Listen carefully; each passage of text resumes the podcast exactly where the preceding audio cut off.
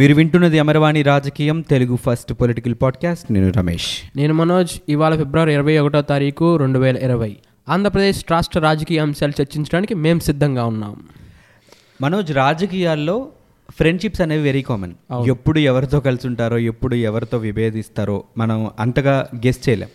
అయితే రాజకీయ నాయకులు అధికారం కోసం కానీ, లేకపోతే ఆ నియోజకవర్గ ప్రయోజనాల కోసం పార్టీలు మారటం, వేరే పార్టీలతో జతకట్టడం లాంటివి కామన్గా చూస్తూ ఉంటాం. సొంత బలం సరిపోనప్పుడు రాజకీయాల్లో ఇంకొక పార్టీతో కలిసి వెళ్ళటం కూడా మనం రెగ్యులర్గా రాజకీయాల్లో జరుగుతున్నటువంటి విషయాలే. అయితే ఇప్పుడు ఎన్నికలు జరగట్లేదు, లేకపోతే ఎన్నికైన నియోజకవర్గం తాలూకు లబ్ధి కోసం కూడా కాదు. 2014లో కలిసి పనిచేసి 2019లో తీవ్రంగా విమర్శలు చేసినటువంటి జనసేన పార్టీ బీజేపీ మీద విమర్శలు చేసింది. బట్ ఇప్పుడు మాత్రం కలిసి పనిచేసే ప్రయత్నం చేస్తున్నారు. మొన్న జనవరిలో బీజేపీ అండ్ జనసేన పొత్తు ప్రారంభమైంది. అధికారికంగా ప్రకటించారు, బీజేపీతో కలిసి పనిచేస్తామని చెప్పారు. రాష్ట్ర అంశాలని కూడా, రాష్ట్రంలో ఉన్న పరిస్థితులను కూడా బీజేపీ పెద్దల దగ్గర చెప్పి రాష్ట్రానికి న్యాయం చేకూర్చే పనులు చేస్తామని పవన్ కళ్యాణ్ చెప్పడం జరిగింది. అయితే రాజకీయాల్లో స్నేహాల విషయానికి వస్తే ఎన్ని రోజులు ఉంటాయో తెలియదు. ఎందుకంటే ఇది ఇప్పుడు జనసేన పార్టీ బీజేపీతో కలవటం చూస్తే, ఇదే జనసేన పార్టీ ఇంతకుముందు వామపక్షాలతో కలిసి పోరాటం చేయడం చూసాం మనం. ఇప్పుడు వామపక్షాలను పక్కన పెట్టి బీజేపీలో కలిసింది. అయితే బీజేపీ ఏ లాభాలని ఆశించి జనసేనతో పొత్తు పెట్టుకుంటుంది, అలాగే జనసేనకి బీజేపీలోకి వెళ్ళటం అన్న లాభాలేంటి, ఈ పొత్తు వల్ల అసలు ఆంధ్రప్రదేశ్ రాష్ట్రంలో ప్రజలకు కానీ, ఆంధ్రప్రదేశ్ రాష్ట్ర రాజకీయాలకు కానీ ఎలాంటి మార్పులు, ఎలాంటి పరిణామాలు చోటు చేసుకోబోతున్నాయి, ఈ అంశాల గురించి ఈరోజు విశ్లేషిద్దాం మన అమరవాణి రాజకీయంలో. ఓకే రమేష్, 2019 ఎలక్షన్స్ అప్పుడు ఇదే పవన్ కళ్యాణ్ భారతీయ జనతా పార్టీ మీద, మోడీ మీద, అమిత్ షా మీద తీవ్రమైన విమర్శలు చేశారు. అవును, ఒక రేంజ్లో వాళ్ళకి అర్థం అవ్వాలని చెప్పి హిందీలో కూడా మాట్లాడారు కొన్ని సభల్లో. ప్రత్యేక హోదా విషయంలో కానీ, రాష్ట్రానికి రావాల్సిన నిధుల విషయంలో కానీ, విభజన హామీల విషయంలో కానీ భారతీయ జనతా పార్టీ ఎటువంటి హామీ నెరవేర్చలేదని చెప్పి భారతీయ జనతా పార్టీ మీద తీవ్రంగా విమర్శలు చేశారు.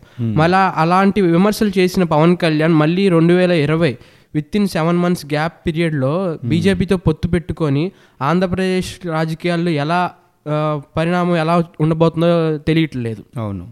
అయితే ఇప్పుడు మనం ఆ రాజధాని అమరావతి విషయం కానీ, లేకపోతే 3 రాజధానుల విషయం కానీ ఎప్పుడైతే తెర మీదకి వచ్చిందో అప్పటి నుంచి అన్ని రాజకీయ పార్టీలు ఐకాస రూపంలో పోరాటం చేస్తున్నాయి. అవును, అంటే ఐక్య కార్యాచరణ సమితి అని చెప్పి ఒకటి పెట్టారు. అన్ని పార్టీలు దాంట్లో ఉన్నాయి, అన్ని ఉద్యోగ సంఘాలు దాంట్లో ఉన్నాయి. తెలంగాణ ఉద్యమ తరహాలో చేద్దామన్న ఆలోచనలు చేశారు.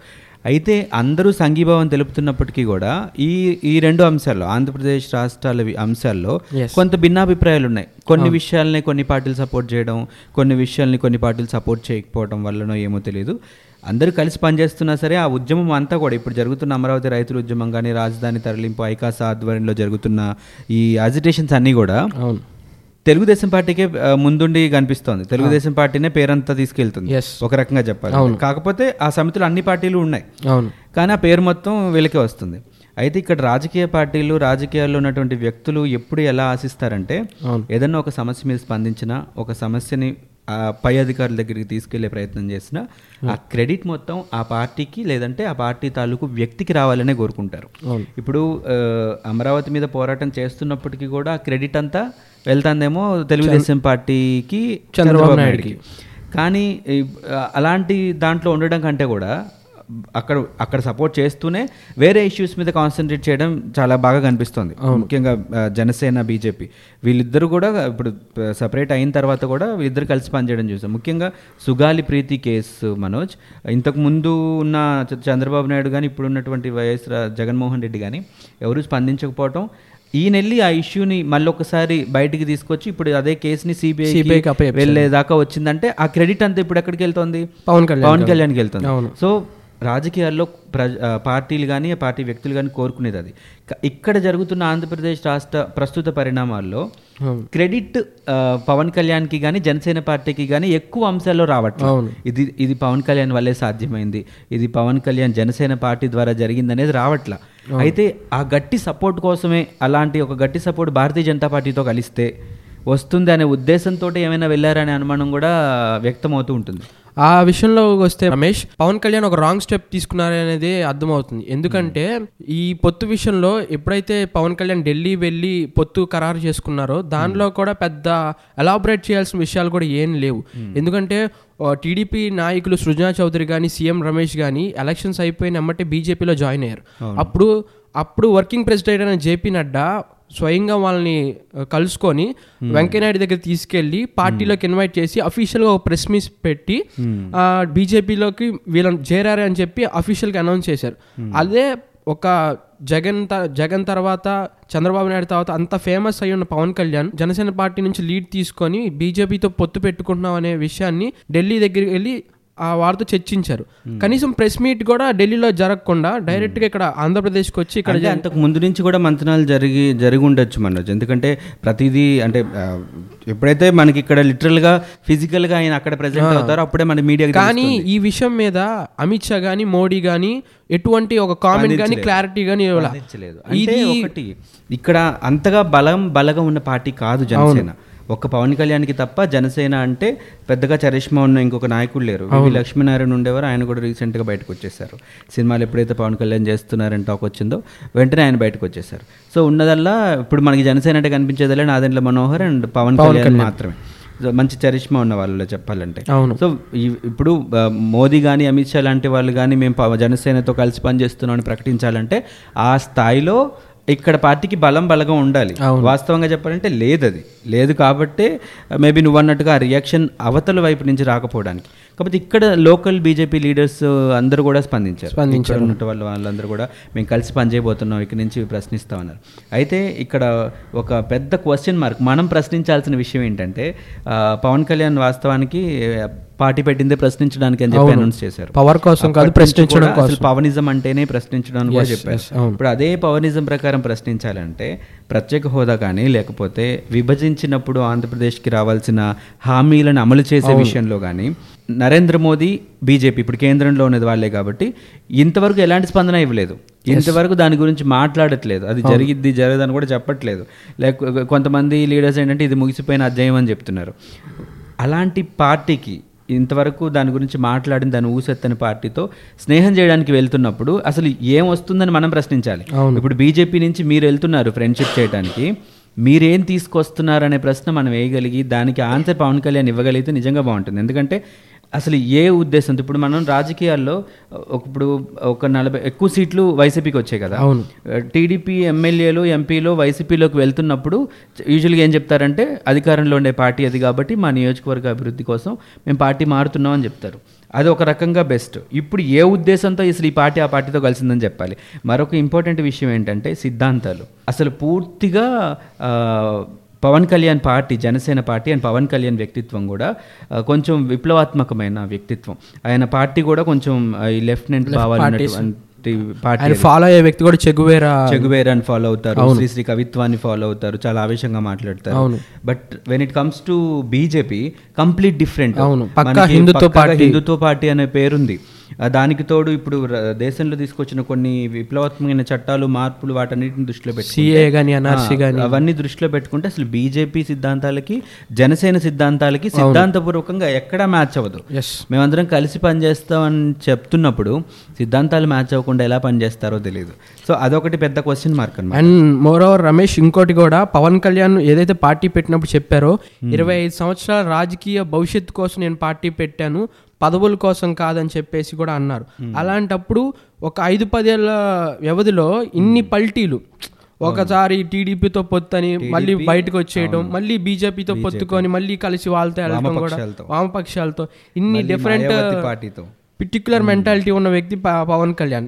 ఇలాంటి మెంటాలిటీతో కలిసి ముందుకెళ్ళటం కూడా ఎంతవరకు న్యాయమో అర్థం కావట్లేదు. అంటే బీజేపీ ఇక్కడ నాకు ఒక స్ట్రాటజీ అనిపిస్తూ ఉంటుంది మనోజ్. ఏంటంటే ఇప్పుడు బీజేపీ సౌత్లో బీజేపీ పెద్దగా బలంగా లేదు, అది వాస్తవం, అందరికీ తెలిసిన విషయమే. మన ఏపీ తెలంగాణలో అయితే అస్సలు లేదు. లీడర్స్ కూడా అంత పెద్ద ఎఫిషియెంట్ లీడర్స్ కూడా లేరు. మన అంటే ఖచ్చితంగా పదవులను తీసుకొస్తారు, ఖచ్చితంగా వాళ్ళు పోటీ చేస్తే అధికారంలోకి వస్తారు బీజేపీ పార్టీ తరఫున అనే వాళ్ళు కూడా లేరు. ఇప్పుడు బలం పుంజుకుంటున్నారు మాట అయితే వాస్తవం. తెలంగాణలో చాలా మంచి టఫ్ కాంపిటీషన్ ఇస్తున్నారు టీఆర్ఎస్కి, ఇక్కడ కూడా ఇచ్చే ప్రయత్నం చేద్దామనే ఆలోచనలో ఉన్నారు. అక్కడ ఏం జరుగుతుందంటే కుల రాజకీయాలు అనేవి మనకి కొట్టొచ్చినట్టుగా కనిపిస్తున్నాయి ప్రస్తుత ఆంధ్ర రాజకీయాలు. ముఖ్యంగా ఇక్కడ మన ఆంధ్రప్రదేశ్లో చూస్తే కమ్మ వర్సెస్ రెడ్డి బాహాటంగా కనిపిస్తున్నటువంటి విషయం, అక్కడ చూస్తే వెలమ వర్సెస్ రెడ్డి కనిపిస్తుంది. అయితే ఇప్పుడు బీజేపీ అక్కడ ఏం చేస్తుందంటే కాపు సామాజిక వర్గం, ముఖ్యంగా మున్నూరు కాపు సామాజిక వర్గంలో వాళ్ళనే ఎక్కువగా లీడర్స్ని పెట్టుకుంది. ఇప్పుడు ఫర్ ఎగ్జాంపుల్ బండి సంజయ్ కానీ, ధర్మపురి అరవింద్ కానీ, లేకపోతే బీజేపీ లీడర్ లక్ష్మణ్ కానీ, వీళ్ళందరూ కూడా ఈ మున్నూరు కాపు సామాజిక వర్గానికి చెందిన వాళ్ళే. అక్కడ మున్నూరు కాపు సామాజిక వర్గానికి చెందిన వాళ్ళు కూడా ఎక్కువ. అంటే అదే సామాజిక వర్గాన్ని ఇక్కడ ఆంధ్రాలో వచ్చేసరికి తూర్పు కాపు బలిజా అని పిలుస్తుంటారు, బీసీ కేటగిరీ కింద వస్తాయి. ఇప్పుడు ఆ కేటగిరీ ఓట్స్ని ఆకర్షించే ప్రయత్నంలో ఆ కులానికి సంబంధించిన వాళ్ళని నేతలుగా పోషించే ప్రయత్నంలో బీజేపీ ఉంది. తెలంగాణ విషయానికి వస్తే ఇక్కడ ఆంధ్రప్రదేశ్లో ఏం జరుగుతుందంటే ఆల్రెడీ ఇక్కడ పోటీగా కమ్మ వర్సెస్ రెడ్డి జరుగుతుంది. కాపు సామాజిక వర్గం మీద కాన్సన్ట్రేట్ చేసినట్టుగా బీజేపీ ఇక్కడ అర్థమవుతుంది. ఎందుకంటే ఇప్పుడు బీజేపీలో ఆల్రెడీ ఉన్న లీడర్స్లో కూడా చాలామంది కాపు సామాజిక వర్గానికి సంబంధించిన వాళ్ళు ఉన్నారు. అండ్ కమ్మారెడ్డితో కంపేర్ చేస్తే కాపు సామాజిక వర్గానికి సంబంధించిన ఓట్లు చాలా ఎక్కువ, దాదాపు 26-27% ఓటర్లు ఉన్నారు కాపు సామాజిక వర్గానికి. అదే ఒక కాపు సామాజిక వర్గ లీడర్నో ఒక నేతనో పార్టీలో ఉంచి కొంచెం రాజకీయాలు వచ్చే వరకు కనుక వాళ్ళతో ఫ్రెండ్షిప్ చేయగలిగితే తర్వాత వాళ్ళే ఆ ఓట్ బ్యాక్ అంతా వీళ్ళకి వచ్చేస్తుందన్న ఆలోచనలో బీజేపీ ఉందేమో అనేది నా థాట్. అయితే ఇది కనుక నిజమైతే ఇలాంటి ఒక ప్రయత్నానికి పవన్ కళ్యాణ్ ఒప్పుకోకపోవచ్చు. ఎందుకంటే పవన్ కళ్యాణ్ పార్టీ సిద్ధాంతాల్లో కుల మత ప్రాంతాలకి అతీతంగా ఏదన్నా జరగాలి అని చెప్తుంటారు. అసలు కాపు సామాజిక వర్గానికి సంబంధించిన పార్టీ అన్న ముద్రనే తన పార్టీ మీద వేసుకోకూడదని ప్రయత్నించారు. చిరంజీవి ఒకప్పుడు తక్కువ ఓట్లు రావడానికి, తక్కువ సీట్లో గెలవడానికి కారణం కూడా ఈ కాపు ముద్ర పడ్డమే అని కూడా మనం చూసాం. సో అలాంటి ముద్ర నా పార్టీ మీద పడకూడదు అనుకొని ఆయన ప్రయత్నం చేస్తున్నారు. ఇప్పుడు అలాంటి ముద్ర వేసే ప్రయత్నం కనుక ఇప్పుడు మనం అనుకున్న సినారియోలో బీజేపీ కనుక చేస్తే దాన్ని పవన్ కళ్యాణ్ ఎట్లా యాక్సెప్ట్ చేస్తారనేది మనకు తెలియదు. అండ్ మోర్ ఓవర్ సేమ్ వాళ్ళ అన్నయ్య చిరంజీవి ఏ మిస్టేక్ అయితే చేశారో సేమ్ అదే మిస్టేక్ పవన్ కళ్యాణ్ కూడా చేస్తున్నారని అర్థమవుతుంది. ఎందుకంటే 2009లో చిరంజీవి ప్రజారాజ్యాన్ని పెట్టి కాంగ్రెస్లో కలిపారు. అప్పుడు చిరంజీవికి దాదాపు 18 మంది ఎమ్మెల్యేలు, 18% ఓట్ బ్యాంక్ ఉంది. అలాగే 71 లక్షల మంది ప్రజలు ఆయన నమ్మి ఓట్లు వేశారు. అలాంటి ఒక పార్టీని తీసుకెళ్లి కేవలం ఒక కేంద్ర సహాయ మంత్రి పదవి కోసం పార్టీని అనేది విలీనం చేశారు. మరి అలాంటి మిస్టేక్ ఇప్పుడు పవన్ కళ్యాణ్ కూడా ఆశించి, అంటే అది రిపీట్ అయిద్దని చెప్పలేము మనోజ్. ఎందుకంటే అప్పుడు ఆయన ఇంకా పార్టీ నుంచి దూరం అయిపోదాం, పార్టీని కలిపేద్దాం అన్నాడు. ఇప్పుడు అలా చూసుకునే స్టార్ట్ చేశారు కదా, ఇప్పుడు ఇచ్చేయడానికి కూడా ఏం లేదు. ఇప్పుడు ఒక పెద్ద పదవి రాజ్యసభ ఎంపీగానో లేకపోతే ఏమైనా చేస్తారంటానికి కూడా ఇప్పుడు ఆ పరిస్థితి కనిపించట్లేదు. ఒకవేళ చేస్తారేమో అని, అంటే పొత్తు పెట్టి తర్వాత విలీనం చేసే ప్రయత్నం చేస్తారేమో మనం చెప్పలేం. కానీ అది కనుక జరిగితే అదొక పెద్ద మచ్చలాగా అయితే మిగిలిపోద్ది. ఎందుకంటే విలీనాన్ని ఎప్పుడు ఎవరు కోరుకోరు. పార్టీలను విలీనం చేసేస్తే అసలు ఏ ప్రయోజనాలకైతే పార్టీ పుట్టిందో ఆ ప్రయోజనాలు ఒకటి కూడా నెరవేరకుండా పార్టీ విలీనం అయిపోవడం అనేది అసలు ఎవరు ఆహ్వానించదగ్గ విషయం కాదు. అదైతే జరగకపోవచ్చు, కానీ toughest competition and the next alternative ప్రత్యామ్నాయం అంటారు కదా, అలాంటిది ఒక శక్తిగా మారాలి అనే బీజేపీ భావిస్తుందేమో ఆంధ్రప్రదేశ్లో అనిపిస్తుంది. ఎందుకంటే ప్రస్తుతానికి వైసీపీ లీడ్లో ఉంది, మంచి లీడ్తో కంటిన్యూ అవుతుంది. ఏపీలో 151 నెంబర్ చాలా గ్రేట్ నెంబర్. తర్వాత 40% ఓట్ బ్యాంక్ ఎలాగో టీడీపీకి ఉంది కాబట్టి నెక్స్ట్ లీడ్లో టీడీపీనే ఉంటుంది డెఫినెట్గా.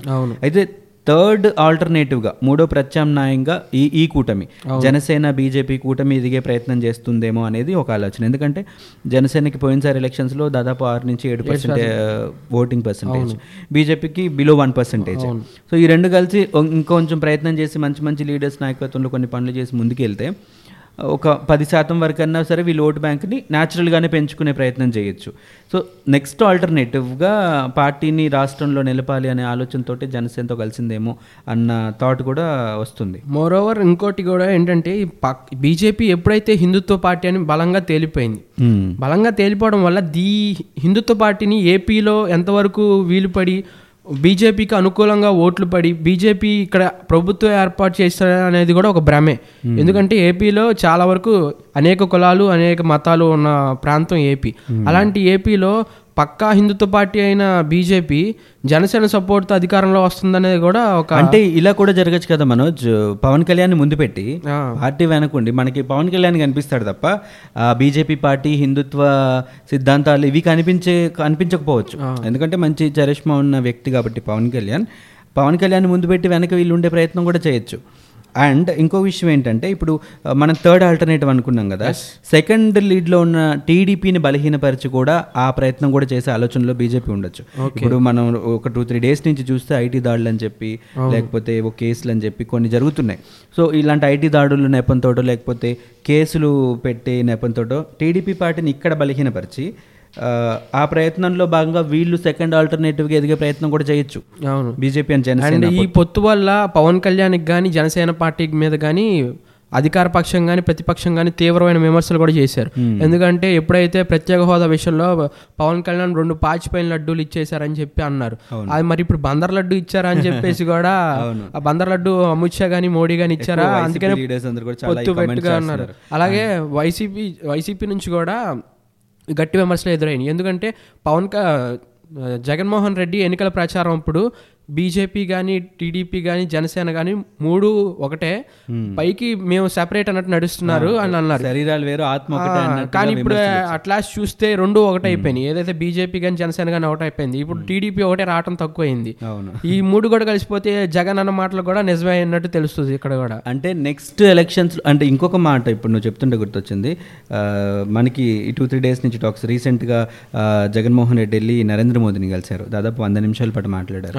అప్పుడు మళ్ళీ వైసీపీ ఏమన్నా బీజేపీలో కలవబోతుందా అనేటువంటి టాక్ కూడా బాగా వచ్చింది. అంటే అలాంటి అవకాశం కూడా లేకపోలేదు మనోజ్, ఎందుకంటే ఇక్కడ అవసరం లేదు. రాష్ట్రానికి ప్రస్తుతం బీజేపీతో కలవాల్సిన అవసరం ఉంది, ఎంతంటే ప్రత్యేక హోదా, మనకి రాష్ట్రానికి రావాల్సిన నిధులు, వీటిని రాబట్టుకునే అవసరం అయితే ఉంది.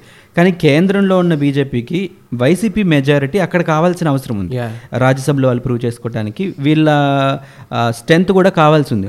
సో ఆ నేపథ్యంలో వైసీపీని మద్దతుగా ఎన్డీఏ కూటమిలో చేర్చుకునే ప్లాన్లో ఏమైనా బీజేపీ ఉంటే ఉండొచ్చు. అది కనుక జరిగిందంటే ఇక్కడ రాష్ట్ర రాజకీయాలు మామూలుగా యూటర్న్ తీసుకోవన్నమాట. అది కూడా బాగా పెచ్చింగ్, ఎందుకంటే మొన్న జగన్ వెళ్ళి కలిసినప్పుడు కానీ, మోడీ కానీ, అమిత్ షా కానీ ముగ్గురు అపాయింట్మెంట్ ఇచ్చారు. అలాగే క్యాబినెట్ మినిస్టర్స్ కూడా అపాయింట్మెంట్ ఇచ్చారు. అలాంటి అపాయింట్మెంట్ పవన్ కళ్యాణ్కి ఎక్కడా దక్కలా ఢిల్లీలో. అది కూడా చూడాలి మరి ఎంతవరకు దారి తీసిద్దు.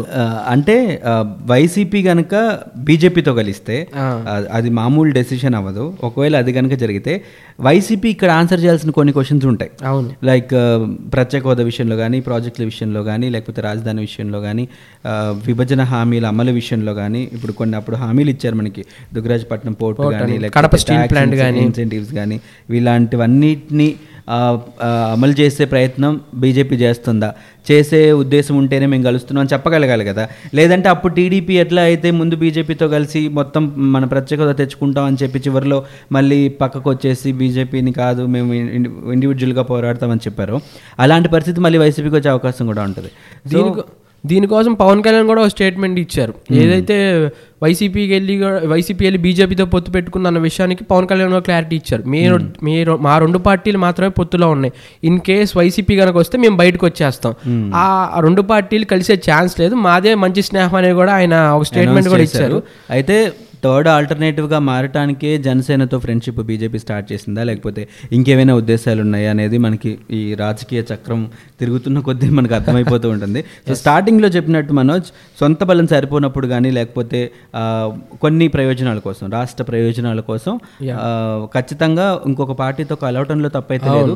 కాకపోతే పార్టీలు మారటం, ఇంకొక వ్యక్తిని కలుపుకోవటం అనేది అప్పటికప్పుడు అయిపోకుండా, ఇప్పుడు షిఫ్టింగ్, ఇందాక మనం అనుకున్నట్టు 7 నెలల గ్యాప్లోనే లెఫ్ట్ పార్టీ వదిలేసి బీజేపీతో చేరటం జరిగింది. లేకపోతే ఇంకొన్ని రోజుల తర్వాత ఇప్పుడు ఒకవేళ వైసీపీ బీజేపీలోకి వస్తే మళ్ళీ అందులోంచి ఎగ్జిట్ అవుతారు. అంటే ఇలా కాకుండా నిజంగా ఆంధ్రప్రదేశ్కి ప్రస్తుతం కావాల్సింది ప్రత్యేక హోదా, విభజన హామీల అమలు, ఈ రాజధాని తరలింపు, రైతుల సమస్యలు, ఇవన్నీ ఉన్నాయి కాబట్టి వీటిని పరిష్కరించే దిశగా పోరాడగలిగితే బాగుంటుంది. అండ్ ఇంకొకటి జనసేనకు ఉన్నటువంటి ఇప్పుడు పెద్ద క్వశ్చన్ మార్క్ ఏంటంటే రాష్ట్ర రాజకీయాల్లో ఎలా స్పందించాలో తెలియట్లేదు. మండల రద్దు అంశం బీజేపీ చేతిలో ఉంది, పైన ఈ రాజధాని విషయంలో కానీ, లేకపోతే రైతుల సమస్యల విషయంలో కానీ బీజేపీ స్పష్టంగా తన ఒపీనియన్ చెప్పలేకపోతుంది, చెప్పే అవకాశం కూడా లేదు ప్రస్తుతానికి, రాష్ట్ర ప్రభుత్వం చేతిలో ఉన్నాయి కాబట్టి. సో దీని మీద ఇక్కడ రాజకీయ నాయకులు ఒకలాగా, కేంద్రం ఒకలాగా స్పందిస్తే చాలా బాగోదన్నమాట. So BJP local leaders take ఏంటి అనేది కూడా అర్థం కావట్లేదు. సో ఈ నేపథ్యంలో అసలు ఈ పొత్తు ముఖ్యంగా బీజేపీ జనసేన ఫ్రెండ్షిప్ ఎన్ని రోజులు ఉంటుంది, దానివల్ల ఎవరి ద్వారా ప్రయోజనం పొందుతారు, మోర్ ఓవర్ ఈ పొత్తు వల్ల బీజేపీకే ప్లస్ అయింది కానీ జనసేనకి ఏమవుద్దని చూడాలి. So let's see. మరొక డిస్కషన్తో అమరవాణి రాజకీయం మళ్ళీ మీ ముందుకు వస్తుంది. అంతవరకు సెలవు, నమస్తే, థ్యాంక్ యూ.